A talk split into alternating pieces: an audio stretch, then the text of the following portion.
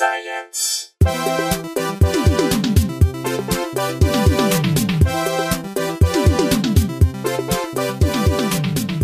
Hello, and welcome to Probably Science. I'm your host, one of three, in fact. I'm Jesse Case. Number two, Andy Wood. Uh, Matt Kirshen is whatever the next number is. And welcome to the show, everyone. Thanks so much for joining us. Mm-hmm. We have a guest. I've we have a guest I've not seen in person th- since your long commute to, uh, or your your emigration to Chicago. I don't know how that's going, but Izzy Salhani, very funny comic, awesome person. How are you, Izzy? Oh, I'm great. Been doing really well. How are you? I'm good. I'm It good. sounded How is- so convincing, Izzy. That was. um, I'm kidding. No, I, if uh, you lie to yourself, you trick your brain into thinking it's happy. That is that true? It's probably science. well, there you go. Yep. Um, there you go. Already got the show. Yep, we got we got it down. We we did a thing that we did an experiment based around that idea on a science show I was working on where we had people do this task where unwittingly you're making a frown or smile based on how you're holding something in your mouth and then like rated their enjoyment of activities that would otherwise be fun or not fun like petting cute dogs versus like cleaning up their their shit and uh I can't remember whether it came back with the results we wanted or not but there is a theory that yeah if you smile you're supposed to rate unpleasant experiences as more pleasant.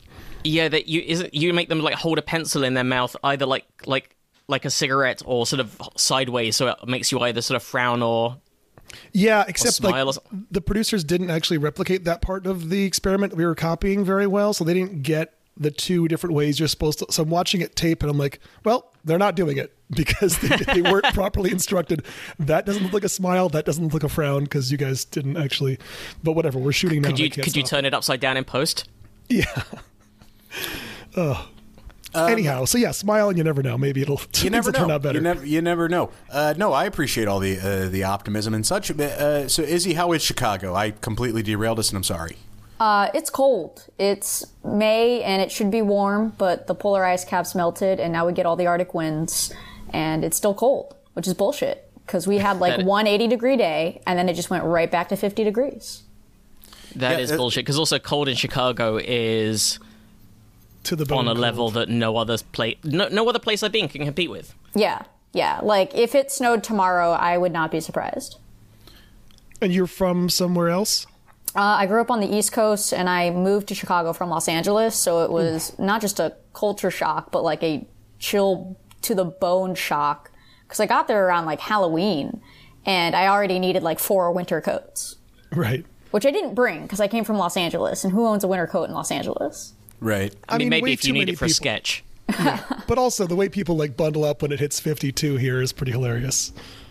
Yeah, Like people who have just the thinnest blood, you're like, what, what is that? Is a like a pea coat? Like, yeah, uh, it's Peacoats are cool, man. Pe- like I listen, I I uh I am pro- this is probably annoying, you know, but I I am someone that will take any excuse for a jacket. You know what I'm saying? For like fashion. I'm. Yeah. The fashion of a jacket.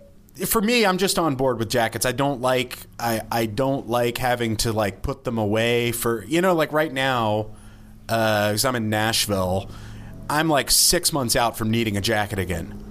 And I hate that. I hate they're just sitting there and they look it's like it's like Chekhov's gun. Like they just look so I walk by them every day, you know, and I'm like, "Oh man, it looks fun to wear."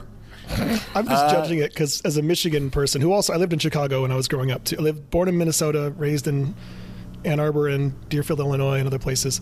But uh, so I'm the person that like when it comes up to 50, it's like shorts out the rest of the year. I was like Kevin Smith growing up. Like you couldn't keep me out of shorts. Were so you, were you the around- college shorts guy? Oh, I was the college shirtless guy. I also, I just ran hot in general. Yeah. I'm the That tracks. opposite. I'm uh, I'm the evil guy from the karate movie that they brought back, where he's always in a pea coat. It's like 80 degrees, and I'm in a pea coat. It is. It is intimidating. What Yeah. wait, what, uh, let's unpack that. What movie? What are we talking about? I got to see this. the cur- TV show Karate, Karate Kid. Villain. They remade Karate Kid, and the Oh, name Cobra is Kai. escaping me. Cobra Kai. Cobra Kai. Yeah. Oh, okay. Okay. yeah. The I'm bad old guy's guy. in a pea Yeah. Mm-hmm. coat? Oh, the ponytail guy. No, the other one, the original bad guy. Uh, Kreese? Yes. Billy Zabka or the host Because the- the- no, the no, teacher. because the, the the guy that was the blonde guy, he they're like friends now. Right, yeah, not that guy, his mentor. Yeah, no, they Yeah, brought like they brought back the in this like season two or three. They brought back like the Kreese, yeah, the Yeah. original guy. Kreese. I'm Yeah. Kreese. the sweep the leg guy. So the sweep the leg guy and the sweep the leg guy uh, yes he does wear a pea coat and they still haven't found a good stunt double for him it's weird like By the, by the way, why was it evil to suggest sweeping the leg? Is that not allowed, or it's just like so good of a move that, or, like if it's a legit move, why not do it? I forgot why that was. I think it was i think it's because it could cause an injury like it was to injure him uh, cobra kai has always been big on injuring the opponent Yeah, no mercy because if you watch actual footage of like karate champions back in the '60s and '70s, that sport is the least contact martial art. It is, like Sure. it's so much about points for style and never like watching Chuck Norris in his prime. You're expecting it's going to be amazing, and it's like, oh, old martial arts sucked. This is why people love UFC now when they've figured out ways to like make it constant contact and interesting. Sure. Yeah, I've never I've never really uh, understood it. Uh, never understood it. as far as the art forms go. You know, Yeah, I'm more of like a uh, like a film guy. You know. the fake versions for movies. Yeah. No, no. I just Yeah. mean as far as an art goes. I'm like more into Well, like, I- I sculpture remember, than, like- than martial. when we've gone out. You know, when you used to be in LA as well, Jesse. I remember shit like got like went down and it got really scary. You'd like we'd have to wait while you got rigged into some wires and harnesses and. Mm-hmm.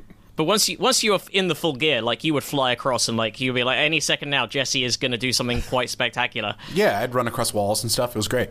Yeah, but you know there was there was a lot of prep and I don't know. I just I, it doesn't. It, I, I agree with Andy. It doesn't have like the real world application that maybe some of the UFC stuff does. Yeah, But it looks yeah. great. It looks style Sure. points. I also don't understand the UFC stuff. Um, I'm just like, it's, there's people they're uh, scrambling around on the floor, and and I don't know like what different moves do because sometimes like something will happen, you know, and everybody's like, ooh, and like I don't know. It just lo- it still looks like a guy choking a guy. I don't know. It's basically, You know what I mean? Uh, like it all looks like it would hurt and suck. You know, the whole thing looks very uncomfortable. Um, I don't know. Izzy a UFC fan? Uh, no, I I wish I was like I don't. It seems like it would be really cool to like be into UFC, but every time I watch it, I'm just like, man, it looks like it hurts, and now I hurt because it looks like it hurts. You know what I Yeah. mean? Like you ever Oh, see yeah. somebody like eat shit on America's Funniest Home Videos and like feel their pain? Yeah.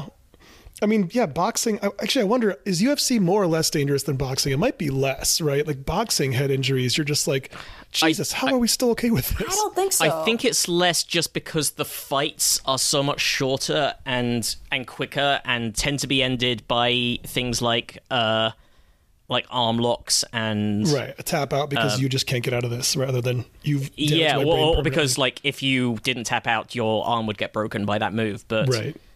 it's not so much like repeatedly taking punches to the face until the point that until the point that you black out. I wonder in a couple decades if we will look back on boxing and be like, huh, yeah, we did that for a long time, or if it'll just stick around forever. I don't know. Like the way we now look at like bare knuckle boxing or like gladiator Or fighting. bear baiting or something. I don't know. Yeah, something that's actually. I'm actually what- still what's very bear I'm into bear baiting. What what's bear baiting? You don't know what bear bear baiting baiting? is? No, no. Oh, I've man, never, it used- I've it a- never heard of that. I, normally, that's that's when I go out and sort of like look quite nice, like at certain bars, you know. Yeah, yeah. Um, it's, what- it's when you put a furry glove on one hand, then you sit on it till it goes numb, and That is so stupid. Um, what? Okay, bear baiting per Wikipedia is yeah, a blood sport in which a chained bear and one or more dogs are forced to fight one another. Jesus! Yeah, people have been savages since since people uh, began. What the fuck? Uh, Just put a link in there. uh, uh, okay, so what's a blood sport? I just know it's a it's a movie. It's a Van Damme movie, but what is? I mean, I think it's right there in the name. I think it's any sport where there's going to be blood. But that could be most. I mean, a badminton thing Yeah, could go I wrong. mean- you know. Yeah, I guess, but yeah. But I, I think that's if it goes wrong. I think I think for it to be a blood sport, by definition, it has to be the Oh, it blood says here is, it, it involves bloodshed. the blood's when it, it is goes an right. expected outcome if it goes right. Like I think yeah, like ba- badminton like you say, like it, it doesn't general. I mean, like everything is a blood sport if you put it like that. Then there is nothing that is not technically a blood sport. But But I do like the idea in theory of bear baiting in terms of like uh, settling a you know a bar bet about how many of this do you think could fight one of these? this Yeah, I is guess how it people. starts. uh, yeah, I guess people used to just actually do that. Yeah. you know what Yeah. I mean? Like, uh, like uh, yeah, now it's a long Reddit thread where someone's like, "No, trust me, a thousand ducks versus." right. They used to just actually, yeah. like if you were yeah, in back a then it'd be like, "All right, bring me a thousand ducks. Who here's got ducks? You call the next village, and we'll get as many ducks as we can. and Put this to bed." But it's like you know a dozen let's say 20 26 year olds against you in a, in a cage what do you think happens and someone has to die Uh, I think you lose. I mean, you lose from pure. It's it's like you you kill more six year olds uh, in the pro- 26 in the process, but you could be overtaken. Of course, you could be overtaken. But Really? they wouldn't though, unless they are, are, are these six-year-olds who've been like trained since birth to just like have nothing but. They know they're in mind? a Wait, we're talking about 20 separate six year olds. i mean maybe that's too yeah maybe that's too low of an age and you can you can fend them all off i don't know I don't think you are they? can. I don't think you can how can. tall is a six year old Oh, you could. No way. Twenty six year old You, kids. you don't have to All hit one or working and then together, the others would trained start. fighters. I don't know if they're trained maybe everyone's been starved maybe everyone was like hungry and uh, I mean, you if are they've been malnourished, I'm winning. But if they are trained to fight, too. I am losing because I am the same size as a six year old. well, that's enough. Yeah, I mean that's enough. You think two per limb, and you're you're done, Yeah. and then the rest are just on you. Also, kids are really good at climbing. Yeah. it's going to be biting and stuff yeah i think I, man i really don't know this is the kind of thing that ai will be great for for running this simulation without having to harm anybody I don't think we need to be teaching AI different ways to kill us. Yeah, hold on. I'm just googling kid baiting. Oh shit, I'm on a list. I'm on a list. Uh, wow, blood sports, ridiculous. or how about three 12 year olds Oh no, I, I don't. I would lose to three twelve. I would. Yeah. To be honest, I think one 12 year old would present a challenge to me. Right, yeah. Two 10 year olds I, I, I- I mean, think I, I- th- I think it would surprise you what you would lose to, though.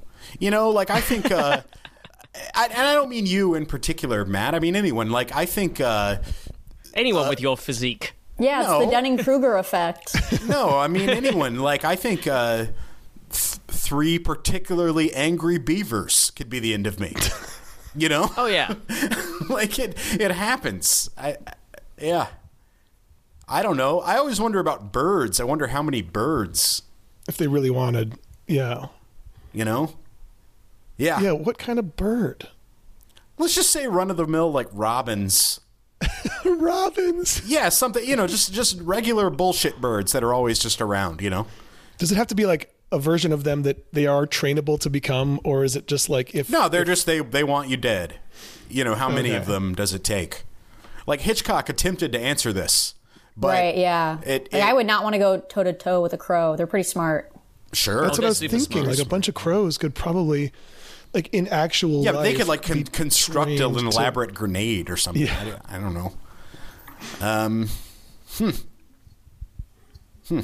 we'll never know until they Well- loosen up some legislation those those clowns in washington have you guys? Uh, so, oh, so sp- speaking of uh, um, blood sports, I uh, you guys know that every year I go to the um, Renaissance Fair. You know, i'm not sure i knew that I have didn't to. know that. I'm, I'm, I have to go. I'm I'm I'm a huge like.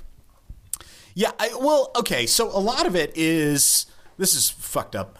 Uh, a, a lot of it is like just trying to have a good experience at a Renaissance fair. It's like uh, bitterness from childhood because there was a, f- a field trip when I was in sixth grade to the Renaissance fair, and I got in trouble on the bus, and I I still don't remember why. Like I don't think I did anything. I still don't think I did. I think someone else like threw something or or whatever, and I got I got in trouble. So when everyone got to go off and like have fun and meet back at the bus at two o'clock, I had to hang out with this lady named Miss Bartlett, and she spent like three hundred dollars going to different fortune tellers to figure out like oh, when, you have told us this. yeah, like when she'll find love.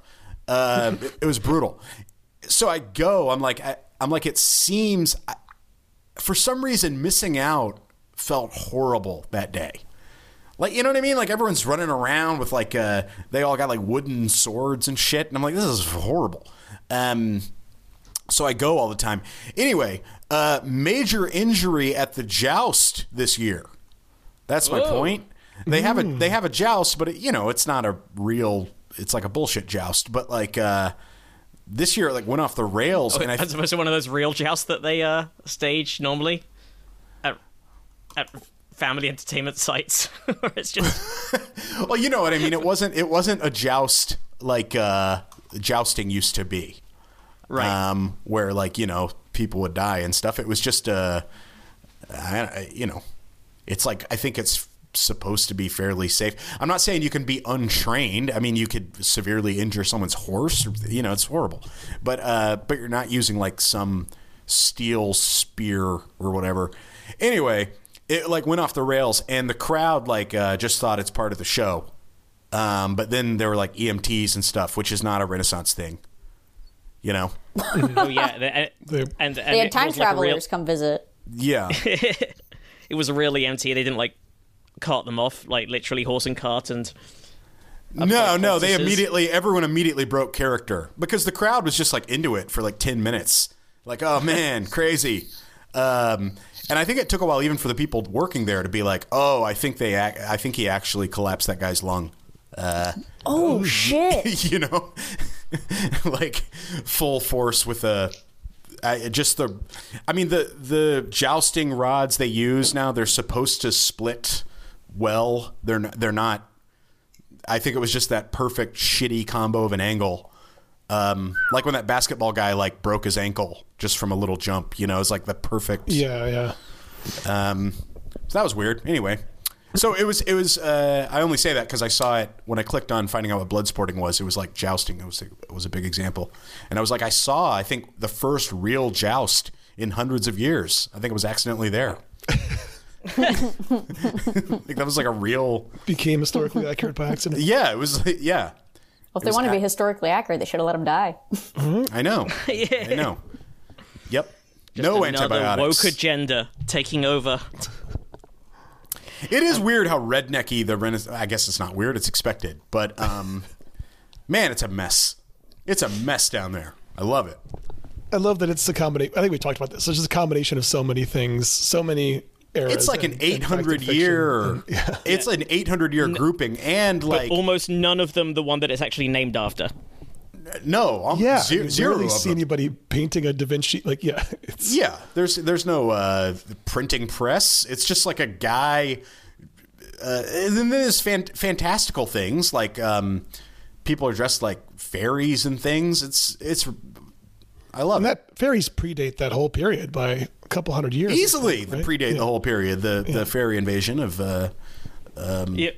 1066, Izzy. I think it was. Yeah. Izzy, we like to ask our guests before we get into the stories, what, if anything, is your background in science? And that's ranged from classes you liked or hated as a kid to blowing stuff up in the woods with your friends to anything. Um, I had great science aptitude as a kid. Like we would, you know, you take those aptitude tests, and it would be like you should be a scientist. But I couldn't get past tenth grade chemistry, despite the fact that my teacher let us retake all our tests as much as we wanted. Like I would take a test and be like, I got a C. All right, cool, done. Not memorizing the periodic table. High enough. Yeah. yeah I'm still friends with my high chemistry school. sucks Chemistry does suck, but I'm still friends with my high school biology teacher on Facebook. Okay. Um, he was super cool. He he now like I think he's like a wildlife ranger now, and he like collects snakes and all kinds of crazy stuff. And he also knows like several different types of fighting. Um, like taught the high school wrestling team. I think he can do Krav Maga. Like the dude is just like insane. He's short. He's jacked. He's uh, the wildest dude you will ever meet, and he will, with no fear, pick up a snake by its head and be like, "Pet it." wow I Is used it to have like, the like a wild for that snake, or did a he have kid. snakes in, in tanks? I, I mean, he might own a snake or two, but like, I'm talking about wild snakes. Like, his neighbors will call him and be like, Mr. K, there is a snake. And he'll be like, no problem, I got you. He's kind of like, um, like Chuck Norris, but for snakes. sure in that he's overrated. No, in that he's like badass and, and has then an he's awesome become beard. he's become QAnon. Yeah. has Chuck Norris become QAnon? Chuck Norris is I think so he was off the rails. always yeah. pretty far no. right. Wait, has he? Yeah, Oh, yeah. I didn't know that. Well, I mean, Walker. Yeah, Yeah, Chuck Norris always is like always super- doing like uh you know, CPAC conferences and stuff. Wait, you're not getting mixed up with Steven Seagal. No, no, Steven Seagal is like in Russia, like fully nuts. I'm, I'm talking Chuck Norris. Yeah, he's sort of got like Ted Nugent um Yeah, yeah, he's uh, let's see Chuck Norris politics. yeah. Hold on, when I less drag queens, more Chuck Norris. No, that was from Hungary's Orban. Oh, Viktor Orban said that about Chuck. He's There- he's columnist for far right. I, just I Daily. googled Chuck Norris Yeah. CPAC. Um, That's really disappointing. Hmm. You think I you mean- know a guy? Yeah. well, I mean, I can I ask what people were assuming about Chuck Norris's political views? if you Yeah, good point. Good point.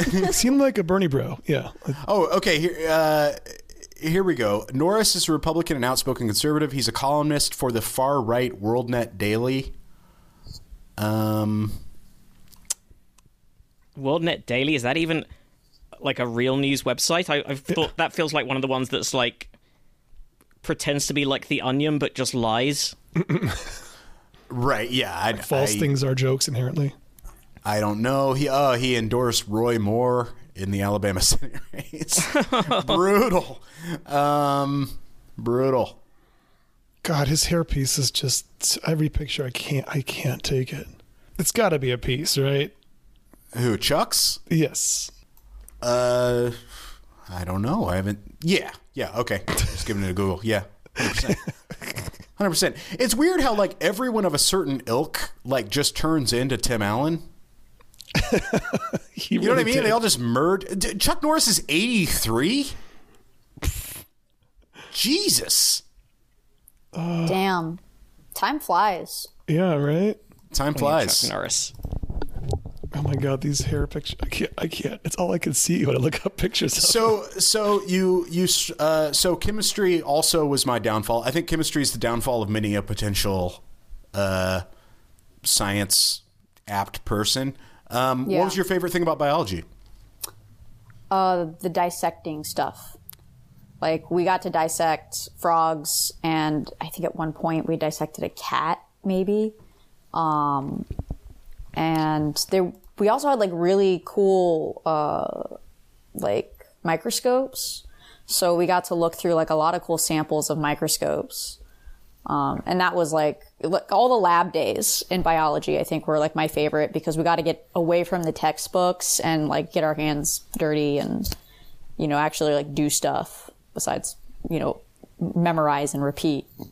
Yeah, that's awesome. You guys had cool microscopes. We did not. Our uh, You just had to like get close and squint.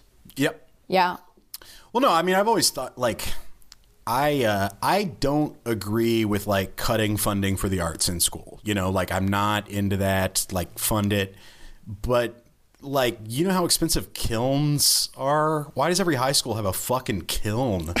Are they that It's like expensive? the, they're super expensive, dude. They're so expensive. Uh, I've tried to buy Seems a so kiln. simple. It's high school ceramics are like the worst art It's half of the even- budget of the school. yeah, is the ceramics, and it's it's horrible, and and like we didn't have pottery wheels either, so it's all just hand. Yeah. Did and- anybody have pottery wheels in high school? That seems Some like, some high schools did. I've I've looked into this. Some That's high schools fancy. had proper pottery, and they're also using shit clay, right? They're using like horrible, just you know, buy it by the pallet. Yeah, uh, is some clay expensive? Yeah. yeah. What kind of ceramics? What, what Andy? Just you're well, clay inherently doesn't sound like a thing that should ever be very expensive, right? No Well, matter how. gotta Well, I'm sure there's like gotta watch anything more else. Antiques Roadshow. You know. Yeah, like anything else, there's tiers to quality. Right. It's like this is better dirt than this. Right, right. Well, I think I think a lot of it has to do with like how it how it finishes, but then also how it is to work with.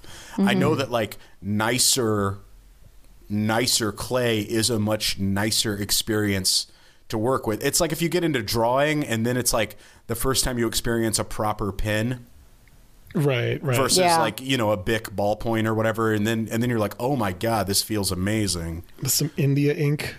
Right, or like when you play like a nice guitar versus your, you know, childhood. Well, that makes sense as a more complex beast than this dirt is better than this dirt. But yeah, I get what you're saying. I think I mean it's all handwork, right? Like it's all. I think that's what probably the most visceral. Demi Moore had an orgasm Right? doing the thing. For God's sakes! Now, um, hmm, dissections. Yeah. Well, uh, speaking of ceramics, this is a. Let's see if I can connect this. Yeah, Uh, I think they use. I think they use ceramics to uh, shield uh, spacecraft from re-entering. Oh wait, Matt beat me to it with a story. Okay, better transition. No, no. Matt. If you got a, if you got another story, I was just I, I was queuing that one up for the next for the next one, but uh, it's more directly related to what you're just talking about. Speaking of high quality ink, Yeah, Matt's you got know- a story yeah. for us. Yeah, you know, probably the most expensive ink you could get. Um, of, of an of an octopus. Mm-hmm. Uh, octopus inspired ink changes color when exposed to light. The ink could one day be used to provide automatic camouflage by turning green in forests and sand colored in deserts. I hate that they automatically went to the military application. Um, but an ink that changes color when exposed to light in this new scientist story, uh, like an octopus does to match its surroundings, could one day be used for automatic camouflage. Most color changing inks and materials use chemical reactions, but these can be unstable and difficult to control. Instead, octopuses use special muscles to push colored ink particles to the surface of their skin. Now. Jinyao, yeah, Jinyao Tang at the University of Hong Kong and his colleagues had developed an ink that can similarly display different colors by moving dyed particles in response to light exposure. but only when they're up- afraid. Yeah. the ink is made up. You got to scare your pen into doing the, being the right color before you Right, start right. drawing Yeah. it. Shock it. The ink is made up of particles of titanium dioxide, each with different dyes and varying light responses, arranged in a solution. When light from a standard projector is shone onto material containing the ink, a chemical gradient causes some ink particles to rise to the surface and others to fall. Like with oil and water, the particles separate and float to the top, and that's because they're colored, says Tang. You can change the uh, colors accordingly, and they mimic what the color uh, you're actually shooting on them. Uh, Tang and his team formulated their That's ink cool. with three colors cyan, magenta, and yellow, using the common CMY color scheme off of printers. Then they used a modified projector to display semi permanent uh, images, such as children's paintings, using the ink. They found that the images stay stable for around half an hour before the ink remixed. Um, So it has to stay in liquid form. Is that correct? They didn't paint it on something that. I'm, I'm trying to see if this would work once it's dried. Yeah. Uh, well, there's a, there is an explanation of how it could work coming up, and I, I didn't know whether to tease this before or after, but I'll tell you now, just so you can brace yourself, that this story was sent in uh, by James Hallett, uh, who is says long-term listener, first-time caller. So James Hallett sent us this story. Um, uh, And says, wait, uh, he's actually quoted in the article. "Fuck yeah, he is." Hold on a second. Yeah. Is this, this is a first, right? I think this is a first. I think there's a first listener sending in a story in which they are directly quoted. Holy shit. Uh, so, with further research, this could one day be used to provide automatic camouflage. Uh, Tang says, in the forest, everywhere is green, so your clothes on the material should receive that color, kind of green-colored light around, and then it becomes green. Navigating the desert, everywhere is yellow, and then the ink becomes a yellowish color. To be used in such a setting, however, the ink will need to maintain its desired color for longer than half an hour before remixing, says Tang. Um, here we go. As the ink rearranges itself without electricity, it could be used in a wide range of applications, such as updating signs without requiring high amounts of energy, says James Hallett at the University of Reading, UK, Hell yeah. who is also known as a probably science listener, it says in this new scientist. Or there are two people with that name. Oh, uh, but but there aren't. Well, I'm sure there are two people with that name, but this is specifically the same one on account of him also having mentioned it in the uh, in the email that he sent to us that this is him. Uh, the ink doesn't have any electrodes in it. You just have an external source to change the color and set it in place. That adaptive octopus camouflage idea makes it far more practical than what it would be otherwise. I slightly flubbed your quote there, James. I'm sorry for reading it badly. Hmm.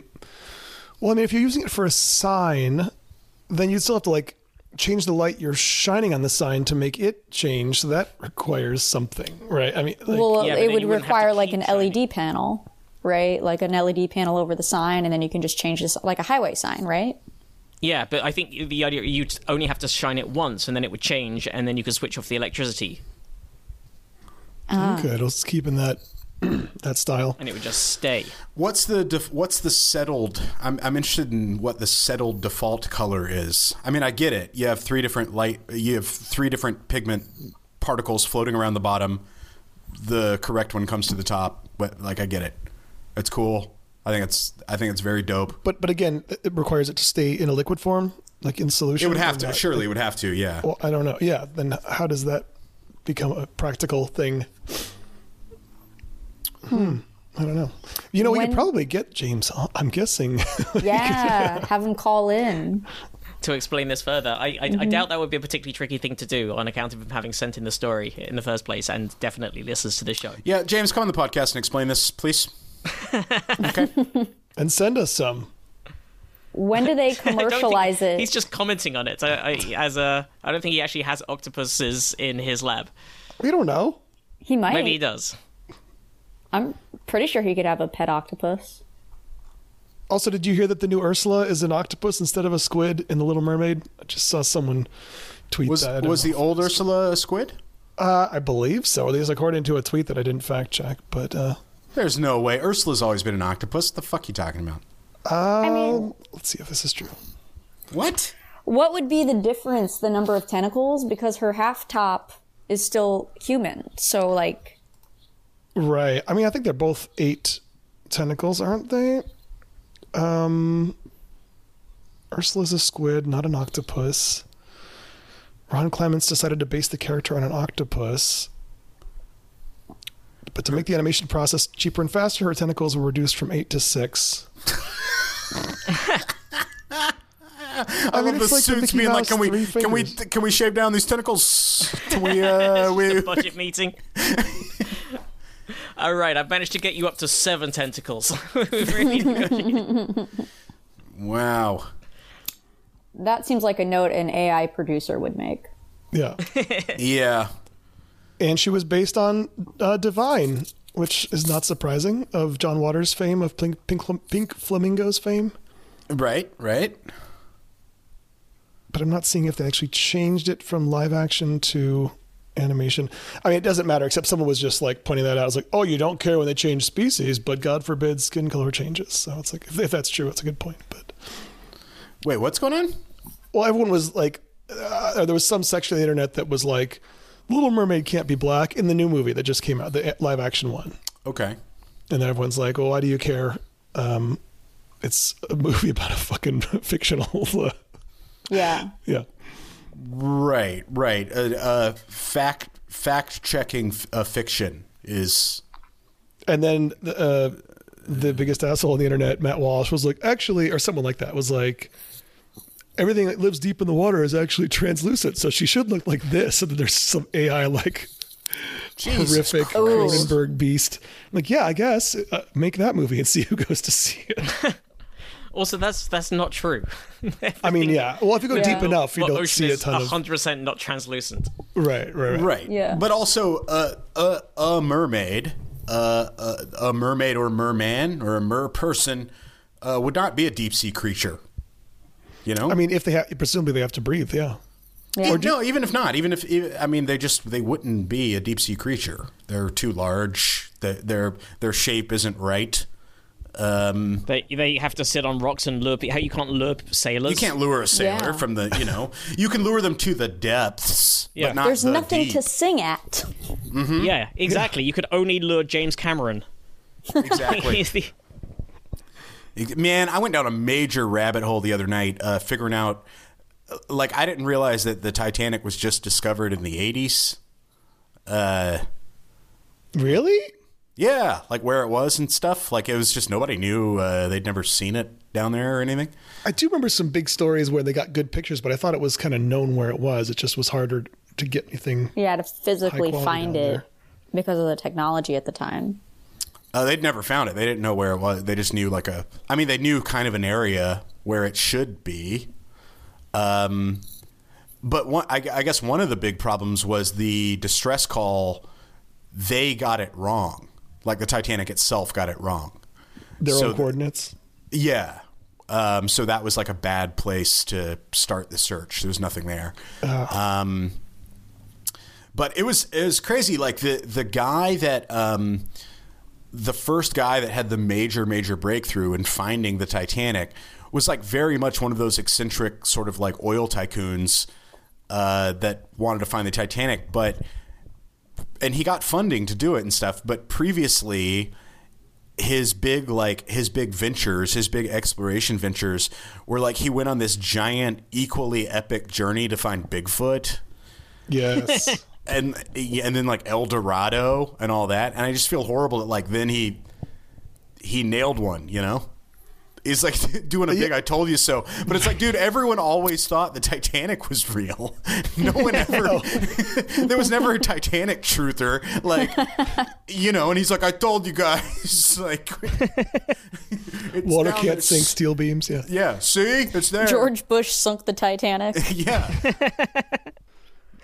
That is a great candidate to have an inside job conspiracy theory. Like, how come someone hasn't thought of some reason that I someone mean, could have sabotaged it? Well, there have been there have been a lot of conspiracies about why the Titanic went down, like it was a bomb and stuff, not a Oh, iceberg and all okay, good. That- that Really? doesn't- there? there should be. There should be some. Yeah, there's there's ton, Yeah. there. Oh, there's conspiracies about anything you can think of, but uh, yeah, Titanic's a big one. Yeah, Well, speaking of billionaires having pet projects on the side, I just dropped a story in there.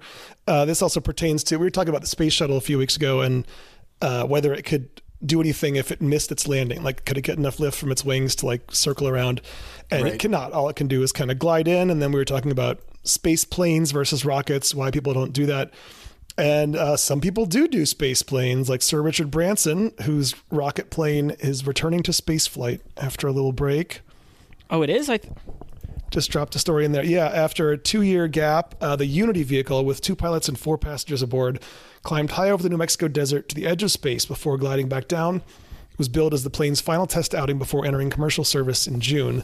Galactic has sold over 800 tickets to individuals who want to ride more than 80 kilometers above Earth. The company expects to start working through this passenger list with Unity flights initially occurring at the rate of one a month. New rocket planes are being designed for service in 2026 that could each be capable of increasing the cadence to one a week. Um, Thursday's mission came just a couple of days after winning bids were announced to buy the assets in Sir Richard's other space firm, Virgin Orbit, his two space companies, which filed papers with the bankruptcy court in April. This business failed following an unsuccessful attempt to launch satellites to space from the UK in January. I didn't hear about that. Interesting. yeah, you did. It blew up. Uh, did I? I don't remember a UK launch making the news. Anyway, maybe I just wasn't paying close Typical attention. prejudice. I know. uh, Unity's latest spaceflight saw Mike Masucci they launch on the left.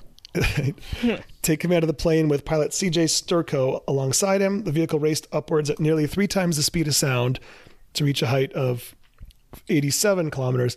And we were talking about this. Uh, the speed you need for low Earth orbit is like 17,000 miles an hour. So three times the speed of sound is just a little over 2,000. So even if this got to the height that we're saying is technically space, it's nowhere near Right. fast enough to get into a sustained orbit.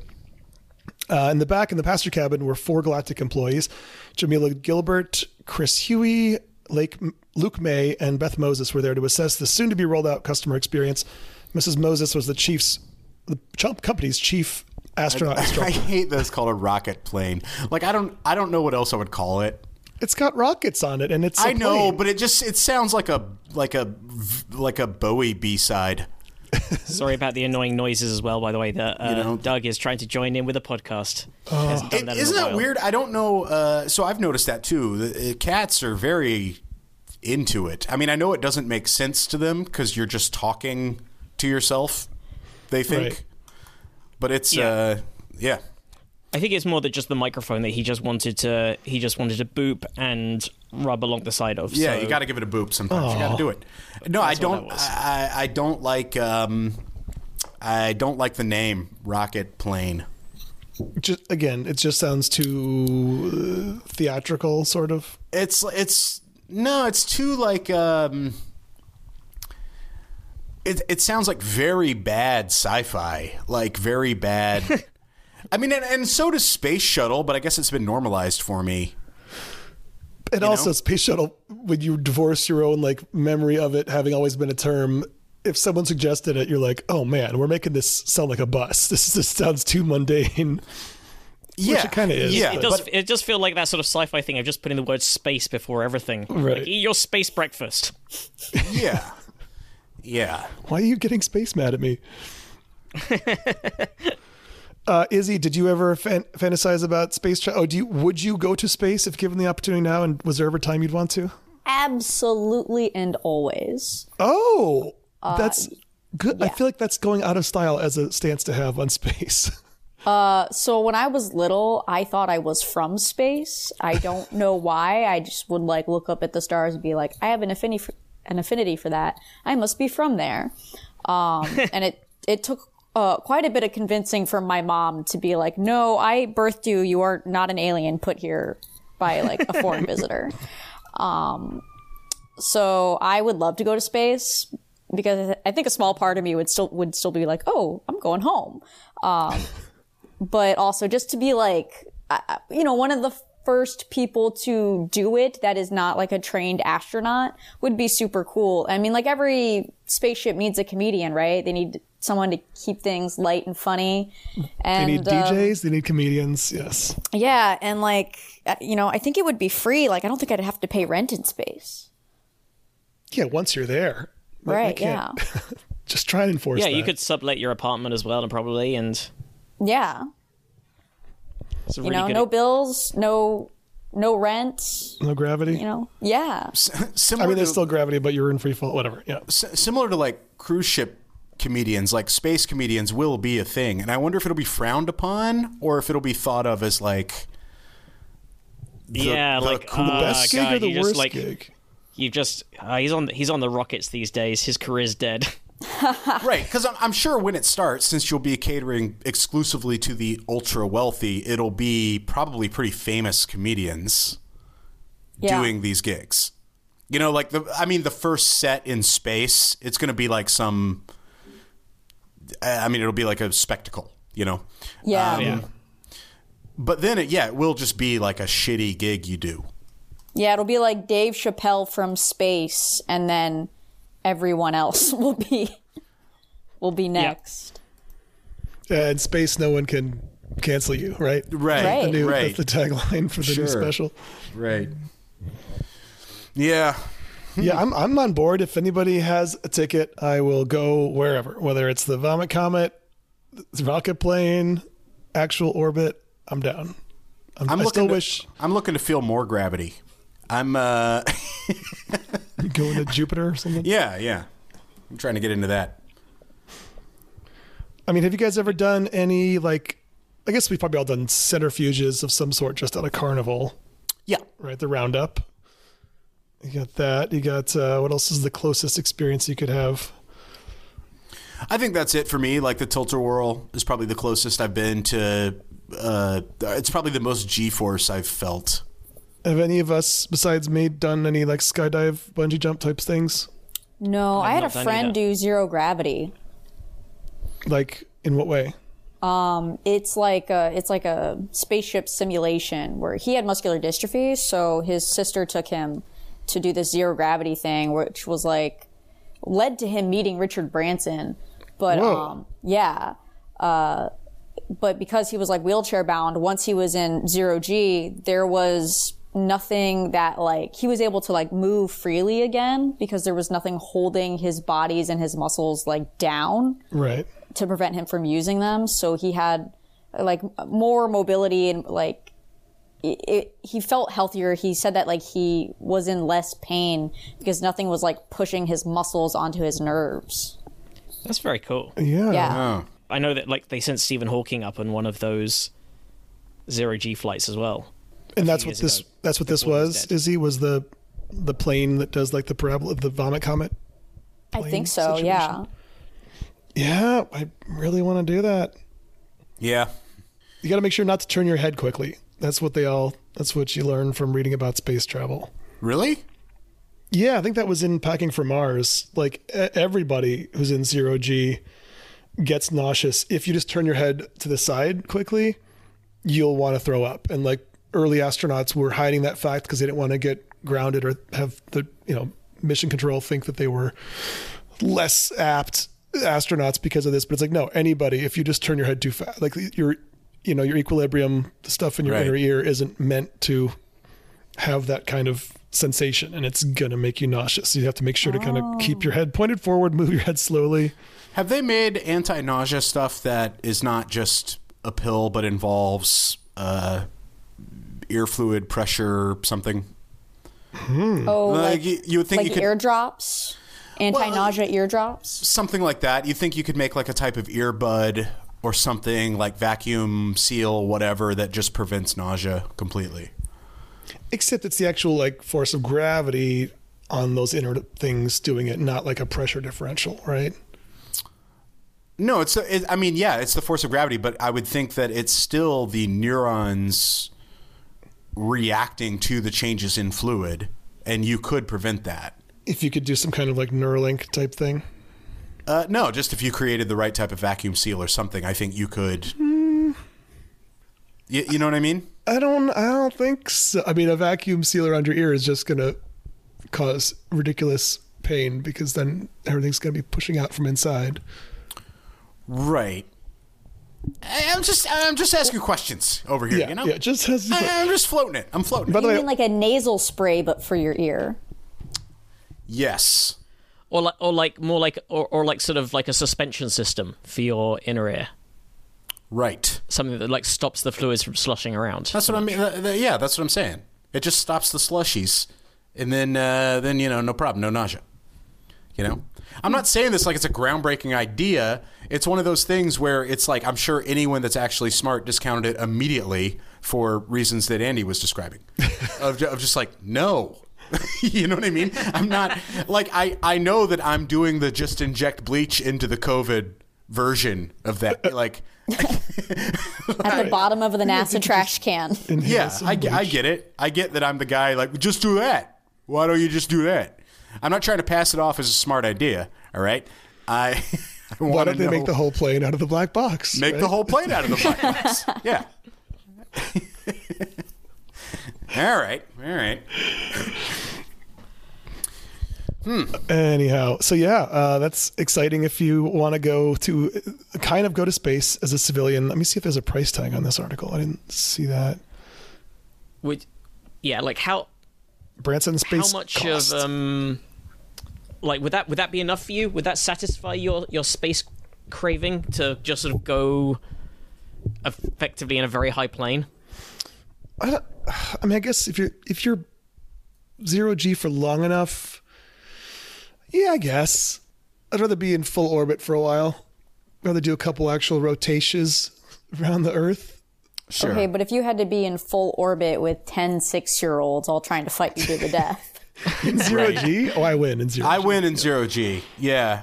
Um, yeah, I think that's that's no problem. If there's enough space, I feel like once they're on your arms, if you could just somehow cause yourself to start spinning, and then like and They're make just them all- all vomit, they're all trailing off of your arms in straight line, like it becomes like barrel of monkeys. You spin Having faster. said that, if you're in space, you no longer have the height advantage necessarily because they're Oh, that's- floating. That's true. Hmm. But once they're on you, yeah, they just got to latch on with. They just got. to I think biting is going to be their best strategy. I think if they all were just instructed to bite, that's going to be hard to fend off. there's nothing in the rules that says you can't bite back. Yeah, you got one set of teeth. You can you can mess up one kid with some bites, but like once they've latched onto you, Hmm. I don't know. Branson, if you can make, make this a reality, we all want to watch it. Yeah, And I'm seeing it's going to cost four hundred fifty thousand dollars that's to per do ticket. one of these. That's what, as of last February 2022, there's an article about that. I don't know what the new cost would be, but um, yeah, you know, presumably somewhere in that range. And then we're talking about a total I mean flight that time of that is low enough for the ultra wealthy to jump all over that. Oh yeah, You- there's you know what I mean? that But wouldn't really that's- you wouldn't feel that. Yeah. I'd spend twice that on my daughter's birthday party. Yeah, Right. if you're worth if you're worth a billion, will you spend one two thousandth of your wealth. that that you will recoup that week anyway. Right. Uh, to yeah, I mean obviously, but it's uh, yeah. It's like if you're worth that's hundred crazy. thousand dollars, would you spend fifty dollars on this? And you would. right? But that's Right. uh, but that's also like that's insane. That's of course that's it's so far from being accessible. Yeah. You know, I'm waiting for like the Spirit Air version of outer space, where it's it's like uh, very annoying and you know it's like not a good time. Uh, I'm, I'm that's when I'll be able to afford when when the like when you have to pay for your own Wi-Fi on board or whatever. Like that's when I can afford the space trip. Although Probably. it, it, it is kind of eh, an equalizer of, of luxury because, yeah, once you got zero G, there's no there's no upselling on physical comfort. Like there's no such thing as like a space bed. You know, there's no there's no reclining. It's, nothing is. yeah, but they'll, they're still going to sell it to these people.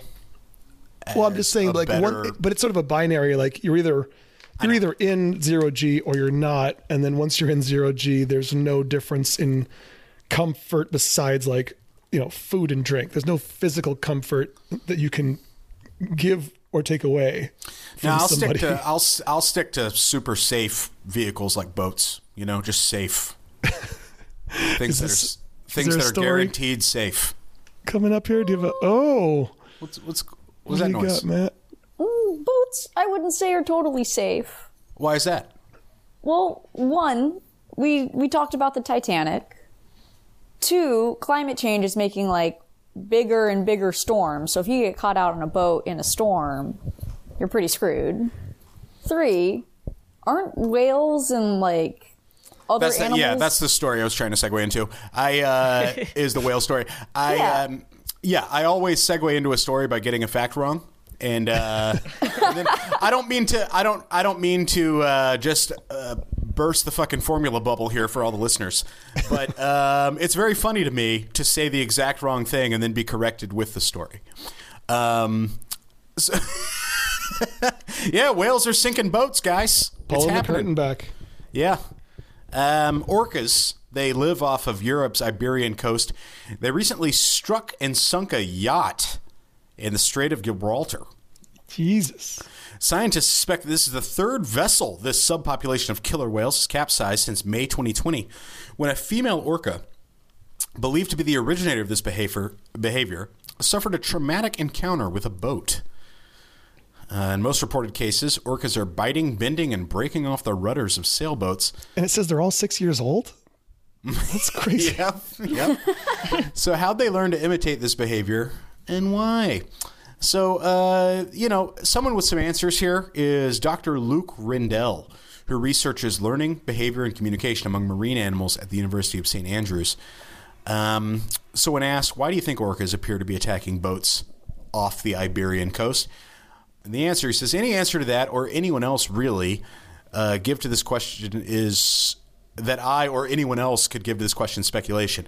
We just don't know enough about killer whale motivations to be certain. The puzzle for biologists is to understand how this behavior developed. The lack of obvious fitness enhancing rewards, like food, for example, means it's unlikely to evolve because it enabled the whales to better survive in their environment.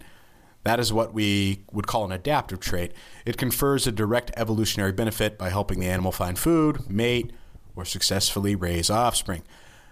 But I can say what this behavior looks like. There are multiple accounts of single and groups of orcas uh, developing idiosyncratic and not obviously adaptive traits. So these range from one group engaging in what seemed like a short term fad of carrying dead salmon on their heads to, to another. Like a hula hoop of orcas. Yeah, yeah, to another vocally mimicking sea lions. There may be an adaptive outcome to convincing sea lions that you're a sea lion too, not a voracious predator, but there's no evidence of this occurring. It's It might have probably just- just more like when they all start saying "my wife." Yeah, like exactly, exactly. Uh, there, are, uh, there are other kinds of behavior that do appear to bring rewards. For example, captive orcas learning to regurgitate fish to use as bait for gulls, which they apparently prefer to eat over the fish. But the origin and spread of these boat attacks currently fits very well with the characterization of a temporary fad, and it remains to be seen how long it persists. Uh, if instead there is an adaptive explanation, my hunch is it has to do with curiosity, sometimes leading to important innovations around food sources, which can then be shared. So, you know, the the big question now: How does this info get transmitted? I mean, how does one killer whale come up with this idea to uh, Teach others? to take down this yacht to rail against the man? You know, and to, to, to take down the one percent. And how does the woke mind virus spread to the other orcas? And this uh, this doctor says this behavior probably started with individual orcas who would appear to spread through social learning. We recently published a paper on a similar fad like behavior in bottlenose dolphins, where we identified uh, the dolphin that promoted a tail walking behavior it had acquired during a temporary period of captivity. So, this is pretty similar to the account of an academic journal on the recent yacht sinking, in that a specific individual was identified as the potential source. This orca was prompted to engage in the behavior due to a past trauma, perhaps being struck by a boat rudder. The precise reason is very hard to know for sure, but we do know the behavior was spread through her group, and it's difficult to explain that dynamic without uh, some sort of social learning. So she's an influencer orca. Mm-hmm. I, I still I think this this article really blew past the dead salmon on the head fad thing. And Yeah. You know exactly. And the wild dolphin tail walking thing. Yeah. yeah, I mean that's that's uh, that's insane. I want to see pictures of this dead salmon thing. Like it's it's got to be just like human fashion. Like what else could that be? That's hilarious. I don't know. Yeah, that is like the the Davy Crockett of whales. I think we talked about. The cool skin cap. Well, how like the with the tail hanging off, like having the tail hanging off, it was always crazy. Like that was never like a fashion thing. Like ever, like it was like that's nuts. Why was it never fashion? I don't get it. It was just that's that's not what a fur cap would be. That was never like a fur cap or a fur trading cap. Like Wait, Davy you're sa- Crockett having the tail hanging off is like it'd be like wearing like a mink coat with ball the balls hanging off. Like I it was like disag- insane. He was You- like, you- are you saying you think that it was never a thing of that era that anybody did as scoot after him, but it started as a fucking psychopath with a, you know what I mean? Like it probably still had the tailbone in it and shit. He was just a crazy guy. But what about a mink stole where you can still see the mink's the mink's head and limbs are attached still and it's wrapped around your neck? That's that's crazy, but people do that, right? Yeah, but that's crazy. but people do it, right? It's like it doesn't have to be utilitarian. All it takes is the first crazy guy. What I'm saying is, it takes the first crazy guy, and and I'm I'm trying to relate it to the story here. Yeah. Of like, and then people are like, eh, fashion. You know, I'm sure the first what what I'm saying is the first orca to pop a salmon on their head probably was really going through a, a difficult time. So that, that orca specifically was a female in the Pacific Northwest Puget, Puget Sound, was spotted wearing a dead salmon draped over her nose. The fad didn't just spread within the Trendsetters pod. Over the next six weeks, individuals within all three pods in the area, collectively known as the Southern Residents, were spot- observed spotting veils of decaying salmon. oh my Then, god. just as suddenly as it began, the fish went out of fashion. More than 30 years later, researchers still aren't sure why it caught on in the first place. That's from Atlas Obscura. Wait, was going was she 30 wearing it years as a hat or as a mustache?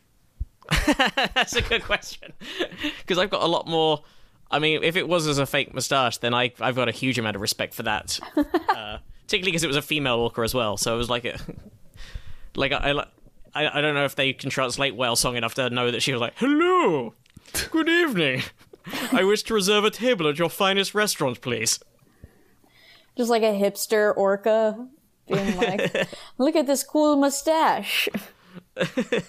By the way, I just now finally got the right picture in my head of like just a regular dead salmon. But when the, the last five minutes, I've just been picturing a slab of orange salmon sushi as a hat, which is way cuter and like a better fashion look. But you know, they don't have knives and stuff. Yeah, they'd, they'd wrapped it in seaweed Yeah. and added, added a little wasabi on the side and were wearing that as a hat. Well, I like the idea of an orca going around with like a fake mustache, uh, you know, a salmon as a mustache, being like, Barbara, I don't know who that is. I'm Will. Guy incognito. yeah, maybe this this was just an elaborate thing to sort of like get more free samples at Sam's Club or something. like, Circle back through the krill line. I don't know what they eat. Yeah. Not krill. Orcas they eat uh, orca stuff. They eat full on Full on vertebrate. things. Yeah, they, Yeah. they don't- Yeah. Um, I- Izzy, Yeah. well, we- we're we're going to do a, another story for the Patreon patrons, but where can our listeners find you and everything you do? Uh, they can find me on Instagram and TikTok at Lucky Salhani, L U C K Y S A L H A N I. Um, I'm gonna be at Zanies on Memorial Day, so 529.